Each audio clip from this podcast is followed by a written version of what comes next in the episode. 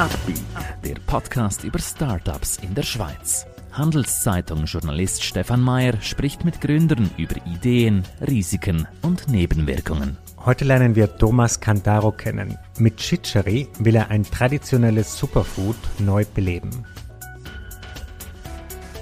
Sie wollen selber eine Firma gründen? Warum nicht? Dafür brauchen Sie aber starke Partner. Einer davon ist die Credit Suisse. Mehr Informationen unter credit-swiss.com/Unternehmer. Herzlich willkommen, Thomas Cantaro. Du bist der Gründer von Chicheri. Erzähl uns doch ein bisschen über dich. Woher kommst du? Was ist dein Business? Was ist deine Idee? Ähm, mein, Hin mein, Hintergrund, ich komme von 17, 18 Jahren in der Konsumgüterbranche äh, habe dort vor allem im Verkauf und Marketing gearbeitet, in verschiedensten Bereichen, Food, Non-Food, Near-Food, äh, habe die verschiedenen Kanäle kennengelernt, Absatzkanäle, die verschiedenen Marketingformen kennengelernt und habe mich dann äh, 2019 selbstständig gemacht. Äh, auch in der Konsumgüterbranche, im Haushaltsbereich und ähm, ja, das ist so in a nutshell mein Hintergrund. War das ein anderes Startup oder war das schon Chicheri? Das ist ein anderes. Okay, und da hast du, war das auch, welche Art von Business war das? Dort äh, habe ich im Bereich von der Haushalts, Haushaltsprodukt äh, äh, mhm. etwas gestartet. Ja. Warum jetzt der Schwenk in die, ich nenne es mal Superfood-Branche?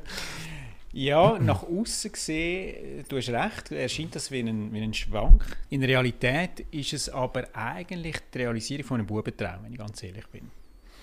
Ähm, ja, ich habe schon als wahrscheinlich Vierjähriger oder so äh, meinem Großvater aus seiner Jacketttasche so irgendwelche komische Nüsse geklaut. Mein Großvater hat in Sizilien gelebt. Ähm, und das ist sein Hauptsnack er hat das immer so in seiner Jacketttasche gehabt. Und meistens, wenn ich dort, äh, wenn wir auf Besuch sind, innerhalb von Stunden sind dann die Jackettaschen leer gewesen. Und ich habe dann irgendwann gecheckt, das sind Kichererbsen. Und wenn ich in der Schweiz in ein Kichererbsen biss habe, sind die hart gewesen. Man hat sich kaum angebracht und sie sind, auch wenn sie gekocht waren, sind einfach nie vergleichbar gewesen.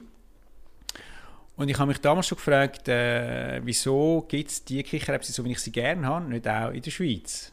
Und äh, das hat mich immer wieder so ein bisschen begleitet, die Frage. Immer wenn ich in der Ziele der Ferien war, auch später als Erwachsener, habe ich meistens eines der ersten Sachen so eine Packung ähm, äh, geröstete Kichererbsen gekauft. Und als ich dann selbstständig geworden bin, im Haushaltsbereich, habe ich gewusst, das übernächste Projekt, das ich machen werde, äh, wird geröstete Kichererbsen sein. Was waren denn die Gründe, warum es das in der Schweiz so nicht, nicht so lecker gab, wie du es kanntest?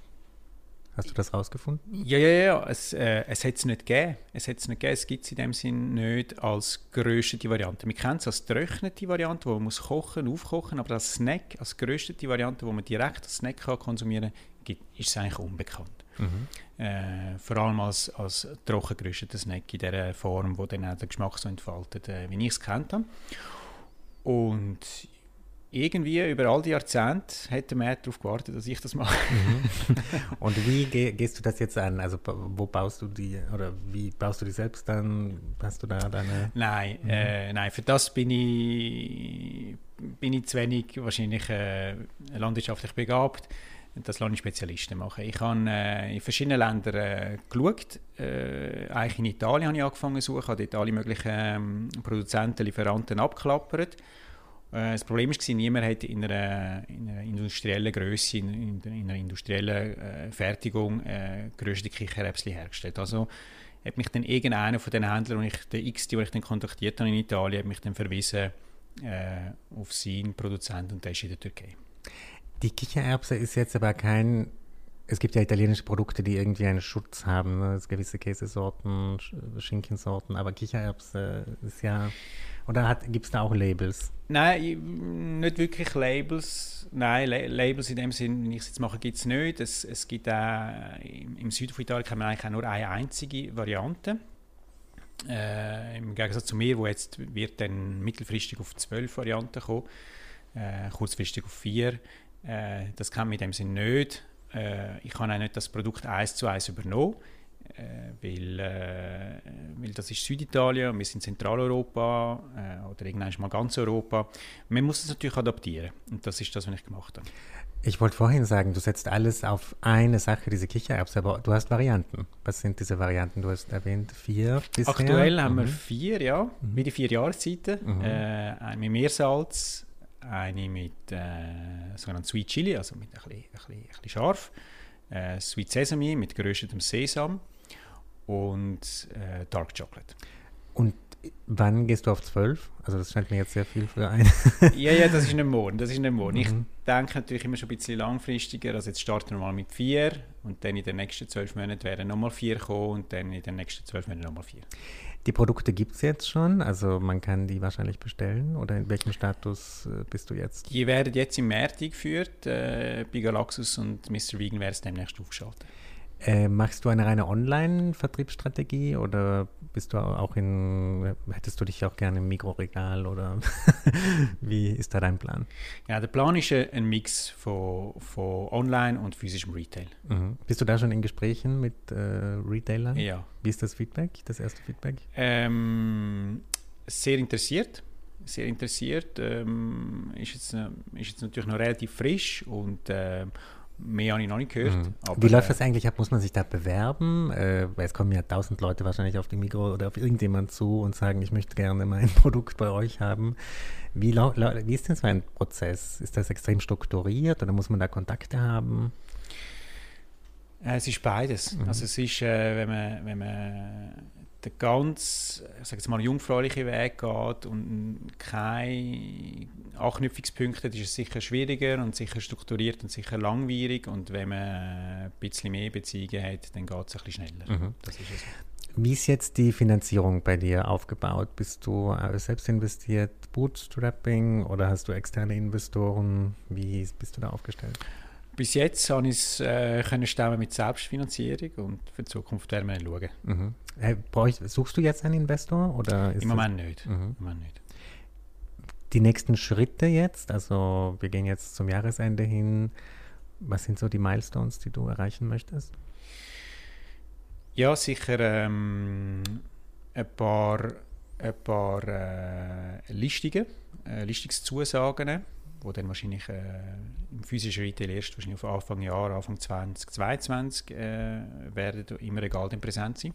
Aber ich denke, das ist jetzt sicher ein, richtiger, ein wichtiger nächster Schritt und natürlich die ganze Online-Präsenz äh, maximal auszubauen. Mhm. Äh, ich glaube, das sind die zwei wie sieht es mit der Konkurrenz aus? Ähm, Gibt es tausend Anbieter von Kichererbsen in der Schweiz oder wie? Also ist deine Marktanalyse? ja, ja, genau. Konkurrenz ist ein, äh, ein, ein breiter Begriff. Im Prinzip ist jeder, jeder Snack ein Konkurrent.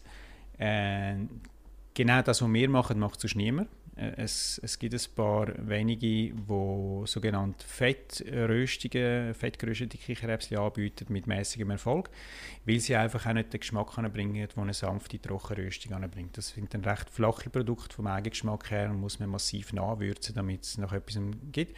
Hingegen die traditionelle äh, Röstung, die wir anstreben, wo, wo mehrere Tage geht, äh, nicht ein paar Minuten, ein paar Stunden, sondern wirklich mehrere, einige Tage, äh, gibt es in dem Sinn nicht. Wir haben vorhin, oder ich habe das vorhin so tituliert als Superfood. Mhm. Äh, ist das gerechtfertigt Zu oder Recht. too much? Absolut, nein, nein, mhm. absolut. Ich meine, wir reden da von einem Produkt, wo ähnlich viel Eiweiß hat wie, wie Hühnerfleisch. Wir reden von 24% Eiweißanteil, Proteinanteil in einem gerösteten, Kichererbsli. Wir haben äh, extrem hohe Anteil an Ballaststoff, wir haben wenig Fett, wir haben komplexe Kohlenhydrate, das, der ganze Mix ist natürlich sehr wertvoll und darum berechtigterweise Superfood betitelt. Ja. Und du willst im Marketing auch mit diesem Begriff arbeiten, also dass man sozusagen... Ja, ist nicht zentral. Also ich meine, schlussendlich, es ist ein extrem feines Produkt. Und äh, eben, ich, vielleicht wenn ich zurückgreife, mein Bubentraum war eigentlich, das Produkt, das ich so lässig gefunden habe, äh, verfügbar zu machen. Und dann jetzt eigentlich beim Prozess, wenn ich, gemerkt, wo ich gesehen habe, okay, jetzt starte ich mit dem, habe ich gemerkt, oh wow, von den Inhaltsstoffen ist das fantastisch. Es schmeckt nur, nicht nur fein, ein bisschen leicht süßlich, nussig, sondern es ist auch äh, ein Superfood, es ist eine, eine Inhaltsbombe, wenn man so mhm. will. Oder? Und ja, ich glaube, das ist ein Hygienefaktor, den ich äh, sicher wird äh, mitlaufen lassen in der Kommunikation, aber der Fokus ist schon auf dem, auf dem Geschmack schlussendlich. Könnte man da so völlig auf diese Ebene gehen, Delikatesse, also dass man sagt, das ist jetzt nur im Globus oder oder wäre das. Äh, Könnte man, aber das ist nicht meine Philosophie. Mhm. Ich bin eher der, der probiert, Sachen zu demokratisieren. Also popu populär. Du genau, Populismus. Populär. ähm, wir haben, hast es vorhin erzählt, du hast viel Erfahrung, Berufserfahrung, du hast Startup-Erfahrung. Ähm, ja. Trotzdem startest du jetzt irgendwie neu durch. Fühlst du dich. Äh, hast du noch dieses Gefühl, ist vieles neu, was du erlebst, oder ist das alles mehr oder weniger schon more of the same?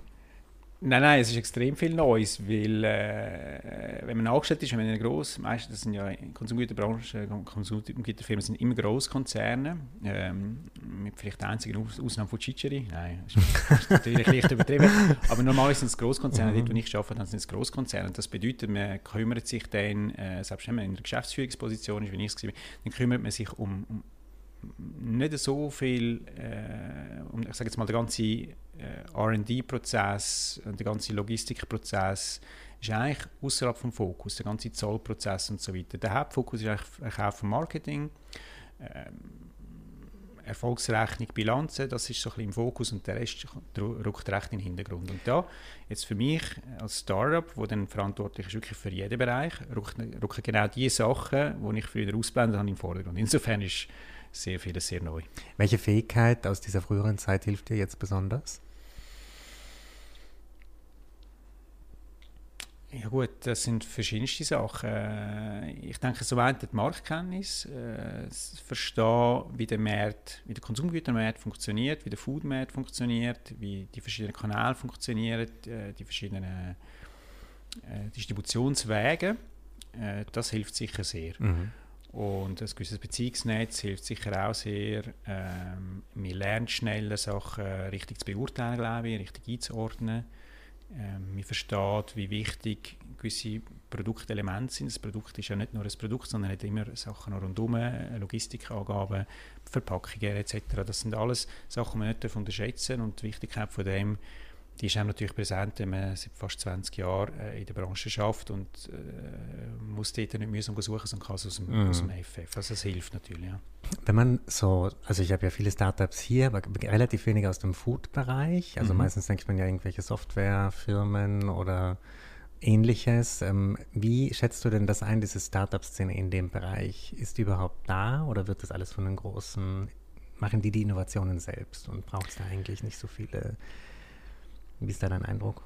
Ja, es ist beides. Also wir haben ja Firmen wie Beyond Meat und, äh, und Planted und so weiter, die in diesem Bereich definitiv tätig sind. Und ich habe jetzt da nur zwei aufgezählt von Dutzenden und Dutzenden. Es ist sicher eine Zeit lang ist kaum etwas gekommen. Ich glaube, so in den 90er, in den ersten Nullerjahren haben wir sehr wenig bis gar keine Startups im Food-Bereich. Das hat sich jetzt echt dramatisch geändert. Ich glaube, sicher die visibelsten sind äh, im Tech-Bereich, aber wir haben jetzt gerade vor kurzem einen Börsengang gehabt von einem inzwischen zehnjährigen Startup ähm, im, im Bekleidungsbereich, sage ich jetzt mal, oder, wo, also von dem her haben wir äh, auch in der Konsumgüterbranche immer wieder äh, Startups, wo, wo doch auch Erfolg haben. Wie ist deine Prognose für diese Beyond Meats dieser Welt? Ähm, da gibt es ja manche Zahlen, die Hoffnung machen, manche, dann teilweise schaut man, okay, ist doch noch eine krasse Nische. Glaubst du, das wird sich. Ich bin mir relativ sicher, dass der, sage jetzt mal, die Nische im weitesten Sinn wird wachsen, und zwar recht stark wachsen. Ich meine, äh, sage jetzt mal, um, das Umfeld zwingt uns schon fast in die Richtung zu gehen. Also Klima. Knappheit, mhm. Klima ist sogar untergeordnet, würde ich sogar sagen. Also viel, viel dominanter, viel präsenter oder unmittelbar präsenter sind die ganzen äh, Nahrungsmittelknappheit äh, in gewissen Gegenden äh, und äh, gerade im Bereich von Fleisch oder wenn sich der Rest der Welt so stark mit Fleisch würde ernähren, wie wir das in Westeuropa oder in den USA machen, äh, dann, dann, hätten wir zu wenig, oder? Mhm. Und äh, ich sage jetzt mal, pflanzliche Proteine sind auch wesentlich nachhaltiger im Anbau, brauchen wesentlich viel weniger Wasser, haben einen viel positiveren Impact allgemein. Und darum, äh, rein aus einer Ökobilanz heraus, ist es sicher, äh, wird es ganz sicher eine Zukunft haben. Du hast vorhin gesagt, du, hast, du schaust voraus, du hast soll ich sagen, es klang so, als ob du sehr viel, sehr strategisch denkst, sehr nach Plänen, nach Schritten. Beschreib uns doch mal deine Firma jetzt in vier, fünf Jahren. Ähm. Schon verkauft? nein, nein, ich, äh, ich habe jetzt mir überlegt, okay, das Endergebnis wird sein, dass, äh, dass in fünf Jahren wahrscheinlich Kichererbsli, äh, die spanischen Nüsse werden verdrängt haben oder mindestens äh, ergänzt haben in jedem Apero, nicht nur in der Schweiz, sondern auch in Europa. Mhm. Also das heißt, ich habe definitiv einen europäischen Outlook äh, und werde in allen größeren wichtigen Märkten, die sage jetzt mal offen sind für Food-Innovationen, präsent sein. Italien wird wahrscheinlich einer der letzten Märkte sein.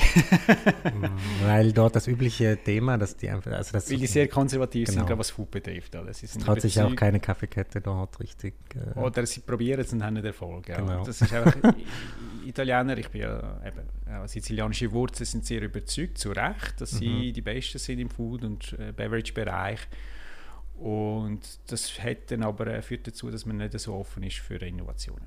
Und die größte, also diese spanischen Nüsse sind momentan dominant, also was, diese, also was dein Segment so ein bisschen angeht. Ja, ich habe jetzt einfach ein Beispiel rausgepickt, weil das kennt so jeder, das ist praktisch jedem Apero ist Summe, oder mein Ziel ist praktisch an jedem Apero vertreten zu sein, ob mit oder anderen, mit oder anderen Nüsse, Kichererbsen sind ja Nussersatz in dem Sinn, äh, Nüsse werden immer mehr verdrängt wegen der ganzen Allergien, die dann nicht ausgelöst können werden werden von, von, von, von Kichererbsen. Äh, also ein weiterer Faktor, der sicher könnte im Bus geben aber ich kann damit einfach wollen, das ein bisschen verbildlichen, wo ich will mit der Firma. Mhm. Das Ziel, an jedem Apro vertreten zu sein, ist, finde ich, großartig für ein Startup. Und ich wünsche dir und deinem Startup bei diesem Weg ganz viel Erfolg. Danke vielmals, das kann ich sicher brauchen. Upbeat ein Podcast der Handelszeitung.